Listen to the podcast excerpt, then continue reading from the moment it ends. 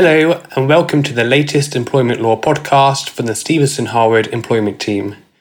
Don't forget that you can subscribe to the whole series on iTunes and Stitcher or by visiting our website at www.shlegal.com. My name is Adam Cook, and I'm an associate within the team. I have with me Anne Pritam, an employment partner in the Stephenson Harwood International Employment Group. Today, we will discuss the mental health implications on employees within the coronavirus pandemic and what some of the short term and long term implications may be.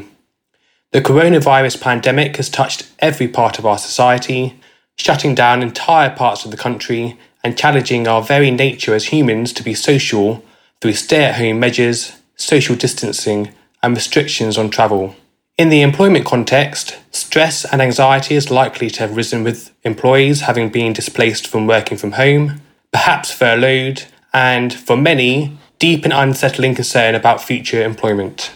Following on from the government's broadcast to the nation on Sunday evening and the subsequent guidance released this week, it has become evident that the lockdown measures are to remain for the foreseeable future with a very gradual reduction in their severity. In light of this, employers need to recognise the risks that work related stress can pose on their employees, and in turn, the detrimental effect it can have on their businesses. Prior to the onset of the pandemic, employers had a general duty to take reasonable care for the health, safety, and well being of their workforce.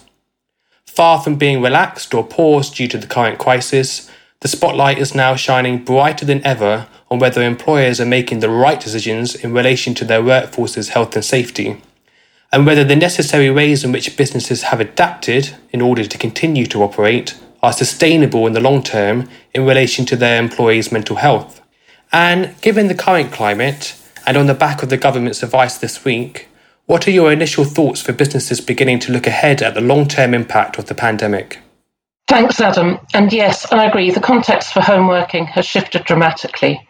Most businesses have adapted brilliantly, but have mostly done so with the view of this being an interim arrangement. Until a few weeks ago, home working was typically something that parents or long distance commuters negotiated to help them balance work with their life outside of work, or just something many of us did occasionally, now that technology enables agile working. Suddenly, employers find themselves with large numbers of employees working from home every day for, as you say, the immediately foreseeable future. While employers have understandably been focused on the IT and logistical challenges in the short term, they shouldn't overlook their legal responsibilities.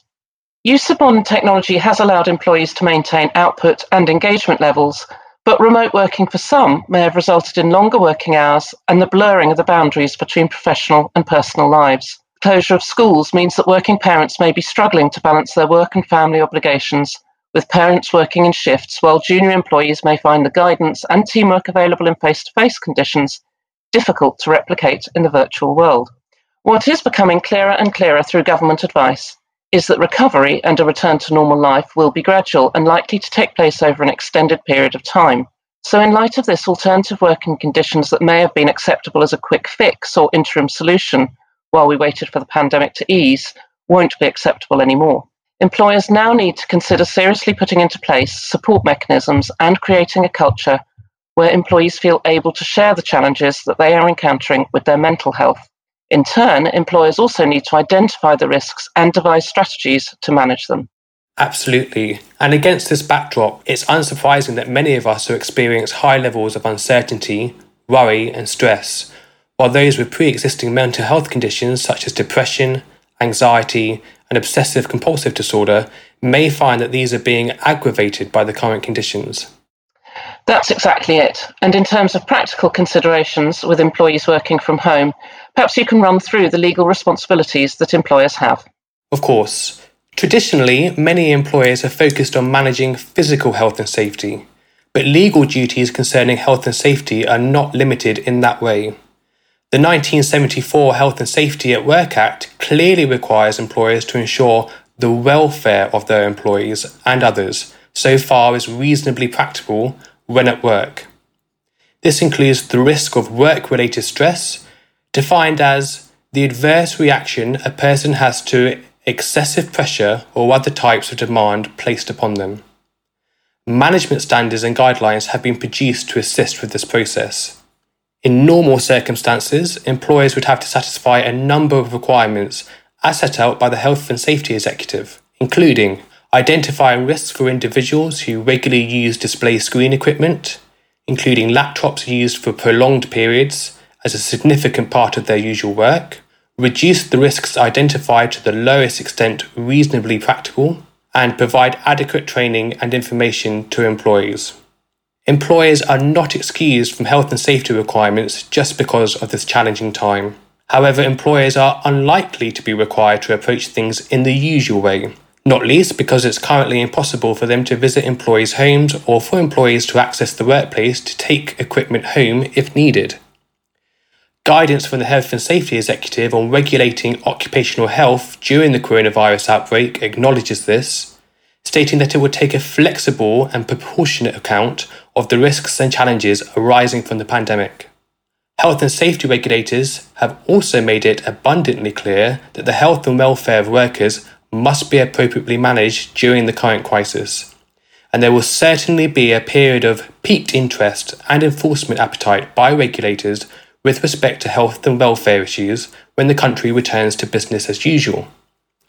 In the UK, employers which breach their health and safety obligations can expect to be investigated and, in appropriate cases, prosecuted, with fines often being substantial and risk of personal liability for individuals found to be at fault becoming increasingly commonplace. Therefore, employers should still ensure the home environment is adequately assessed and take measures to control risk. Many employers will be making do with their current setup at home, which may be less than ideal, and employers should consider how best to identify and minimise risk in these circumstances. Cash flow or preservation of cash flow is clearly a priority for businesses whilst the economy takes its initial steps to a recovery. But just one solution can be to offer employees some financial assistance in order to assist them in setting up an adequate home office may go some way to satisfying any potential retrospective investigation from the Health and Safety Executive, whilst also maintaining sustainable working practices for employees in the long term and also helping them to sustain their morale. Turning to the physical and mental implications of long term working from home, Anne, can you please take us through some of the issues employers need to be aware of? Well, as you say, the employer's duty is to protect their employees' mental health as well as physical health. And home working can present specific risks, including feelings of isolation, and an inability to stay connected. Steps to protect employees' well-being could include, for example, advising them to create a routine, to go out for a morning walk, have a defined lunch break, and mid-morning or afternoon coffee breaks, and so on. Employers will likely need to show flexibility to some employees on their working hours too, due to childcare and care for elder or vulnerable relatives. However, employers will also need to consider showing flexibility to those suffering with mental health concerns too, for example, an employee may be suffering increased anxiety at the thought of taking their daily exercise at peak times. That could be prior to starting work or after work because of an increased risk of coming into contact with others. Enabling that employee to take their exercise break at a time where they would normally be expected to work could ease that anxiety and also ensure the employee is experiencing a form of exercise and access to outdoor space in each day, which we know from mental health practitioners will help lift their mood. If discrete but vital adaptations such as these are not recognised and not actioned, in cases such as this, the employee in question could end up withdrawing from going outside altogether. That would, of course, have a sharp detrimental effect on mental health in the short term, but could also manifest into a crisis for the employee when lockdown is finally eased altogether and there is an expectation that they should return to a normal way of life. The prospect of a return to a busy commute in congested areas in order to reach the workplace may be too much for many to cope with. That also brings to our attention that there may be issues in the long term with employees when lockdown is eased, and they in turn are expected to return to congested public transport, lengthen their working days with commuting, and re enter a fast paced way of life when their place of work is in busy areas. The key to all of this is regular and bespoke communications with employees, and this has never been more important. Employers should be mindful of anxiety levels, should put procedures in place to keep in direct contact, and try to pick up on signs of stress as early as possible. They should also be thinking about agile working policies for when lockdown is eased, so that a phased return to the office can be implemented, and perhaps offer greater flexibility than they previously did in being able to work from home than they had offered prior to lockdown. Employers should not make the mistake of thinking that the normal way of working life prior to the pandemic can immediately spring back into action as soon as lockdown is eased. It's fair to say that life will have changed radically. Unfortunately, the current lockdown has also seen a dramatic rise in domestic abuse. And with that in mind, it is a good idea to signpost what mental health support is on offer for staff and even create a bespoke mental health policy to issue to staff to clearly underline options that they have so that they don't feel trapped in a dangerous situation. Thanks, Anne. And with that thought in mind, we do advise employers to check their health insurance policies they currently offer to their employees. Most robust policies generally do now include an allotment for counselling, therapy, or CBT sessions if employees are struggling and need help. Employees now, more than ever, will likely need the support. Therefore, if the package does not include this, we would suggest looking at getting this added, and if no health insurance is offered to some employees, looking at the option of rolling out a mental health package for these employees too. With NHS and government backed mental health initiatives already grossly oversubscribed, not only will a suffering employee be subjected to an extended wait to gain access to any support, if your company has the ability to provide mental health support, but you are being seen to offload your employees onto aforementioned strained NHS resources, this could also have an adverse reputational impact. Thanks, Adam. Employers also need to be thinking about employees who are currently working from home and are able to fulfill their job role at home, but perhaps want to come back to work within the company's offices because of the effect it's having on their mental health. It's clear government will be increasing public transport back to normal timetables relatively soon, but also observing social distancing guidelines. That means public transport will only be able to carry approximately 15% of normal capacity and should, in theory, be preserved for employees who must go to work for their jobs and for key workers. The government has signalled its intention that a new stream of funding will be available to encourage those who can walk, run, or cycle to work to do so. That, of course, won't be possible for many employees, but for those for whom it is possible and want to take advantage of the scheme, employers must be thinking about steps they need to take within their premises to ensure that social distancing is adhered to. They will also need to ensure that adequate facilities are available, for example, for employees who have cycled. For some employees, being able to safely work within the office and have a break from their home will be critical for their mental health in the long term, and employers will need to try to provide this option wherever possible. Thanks, Sam. Finally, in 2018, the Mindful Business Charter was developed by leading banks and law firms with the aim of improving the mental health and well-being of employees by eliminating unnecessary workplace stress through improved working practices. Whilst initially developed for businesses in the professional services space, there is no reason why its spirit and principles cannot be embraced more widely by other professions and industries. While stress and pressure are a part of the job that most employees willingly accept, the Mindful Business Charter recognises that certain types of stress can be avoided through small adjustments in our working behaviour. Some of these adjustments have particular resonance in the current circumstances, including staying connected. Keep everyone connected and engaged by regular calls or video conferences, where employees are encouraged to listen and understand how their colleagues are coping, as well as to provide informal support.